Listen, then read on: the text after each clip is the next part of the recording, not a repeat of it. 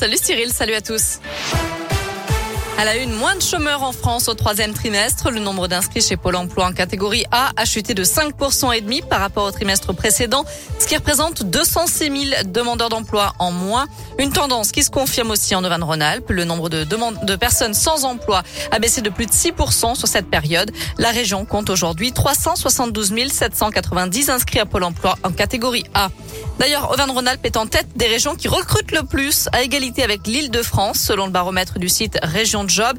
Ces deux régions représentaient chacune 18% des offres en CDI, CDD et en alternance au niveau national au troisième trimestre. Et Auvergne-Rhône-Alpes reste la première région qui recrute le plus en intérim.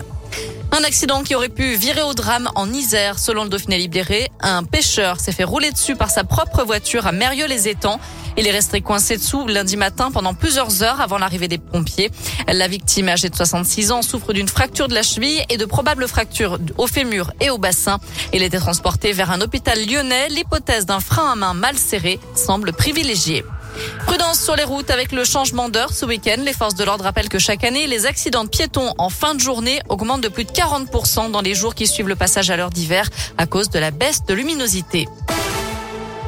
Dans le reste de l'actu en France, le premier rapport de la commission inceste est dévoilé aujourd'hui pour mieux protéger les enfants. Il recommande notamment de suspendre l'autorité parentale et les droits de visite d'un parent poursuivi pour inceste. Ciné, musée, théâtre, salle de spectacle, ils ont bien du mal à faire le plein. Près de deux Français sur cinq ne sont pas retournés dans les lieux culturels depuis leur réouverture cet été, d'après une étude révélée par Le Monde. 50% seulement sont retournés au moins une fois au cinéma, 40% dans les musées, 27% pour les concerts et seulement 25% pour le théâtre, conséquence notamment de la mise en place du pass sanitaire. Un trafic de reptiles démantelé aux Antilles. Les forces de l'ordre ont interpellé 17 personnes et saisi 283 animaux en Martinique et en Guadeloupe. Pythons, boas, varans ou lézards, notamment des espèces protégées. Valeur de la prise, plus de 125 000 euros.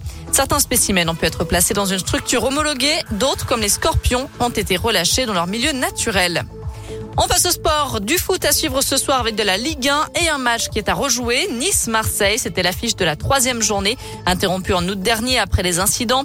La rencontre se jouera du coup sur terrain neutre à 3. Coup d'envoi à 21h ce soir. Enfin en tennis, Novak Djokovic pourrait être exclu d'office de l'Open d'Australie.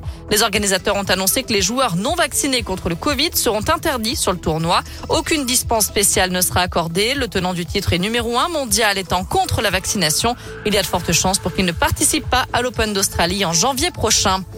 Voilà pour l'essentiel de l'actu. On jette un œil à la météo. Je vous avais dit que le soleil finirait par sortir. Fallait juste s'accrocher un peu. C'est vrai. Les nuages ont laissé place aux éclaircies. On en profite. Les températures grimpent jusqu'à 17 degrés.